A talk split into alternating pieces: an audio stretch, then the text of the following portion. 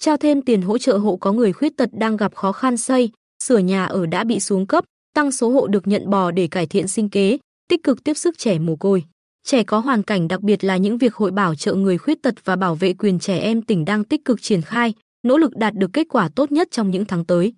Từng bị gián đoạn do Covid-19 nên trong lần trở lại năm nay, những chương trình văn nghệ, hoạt động giao lưu đang được người khuyết tật, trẻ em khó khăn toàn tỉnh rất mong đợi.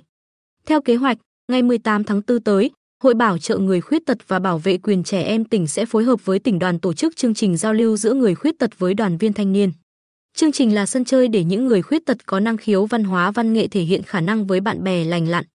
Ngoài ra, câu chuyện về những tấm gương đầy nghị lực sống đã vượt khó vươn lên, phát triển bản thân hứa hẹn sẽ truyền động lực, cảm hứng mạnh mẽ cho những ai đang mang nặng tâm lý bi quan với cuộc sống.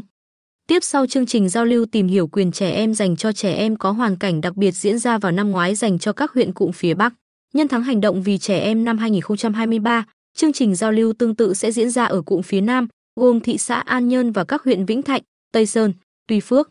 Chương trình này sẽ không nặng về khâu phổ biến, tuyên truyền, mà với hình thức hỏi đáp, sẽ lắng nghe tâm tư, nguyện vọng, khúc mắc của các em để tư vấn, hướng dẫn cụ thể, hiệu quả. Ban tổ chức sẽ thông tin những vấn đề nổi cộm liên quan đến trẻ em trên địa bàn để các em nghe, biết, tránh, để phụ huynh hiểu, chia sẻ, hỗ trợ hiệu quả các em trong phòng ngừa, nhận diện nguy cơ, cạm bẫy. Những cuộc gặp mặt người khuyết tật, trẻ mồ côi, trẻ có hoàn cảnh đặc biệt nhân các dịp lễ kỷ niệm sẽ được nối lại và diễn ra với nhiều ý nghĩa và thiết thực hơn. Ở thành phố Quy Nhơn, sau rất nhiều nỗ lực, Chi hội khuyết tật Quy Nhơn cũng đã tổ chức thành công chương trình vui biết hiểu làm trong tháng 12 năm 2022, tạo đà để chương trình hoạt động thật hiệu quả trong năm 2023.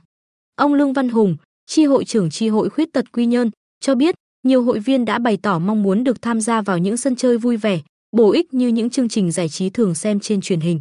Đây là lý do hoạt động này ra đời. Ông Hùng cho hay, chương trình được tổ chức mỗi tháng một lần, gồm văn nghệ, đố vui có thưởng, phổ biến kiến thức, cập nhật thông tin.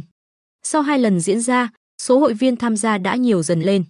Theo ông Bùi Trung Dũng, Phó Chủ tịch Thường trực Hội Bảo trợ người khuyết tật và bảo vệ quyền trẻ em tỉnh, các chương trình, hoạt động mang tính bề nổi rất cần thiết với những người khuyết tật, trẻ mồ côi vốn luôn mặc cảm, tự ti, thiếu thốn tình thân, không thường xuyên cập nhật thông tin đời sống. Từ sự vận động của Hội Bảo trợ người khuyết tật và bảo vệ quyền trẻ em tỉnh, từ năm 2023, Tổ chức Kết nối châu Á ACI quyết định tăng số tiền hỗ trợ xây nhà tình thương từ 50 lên 65 triệu đồng một căn.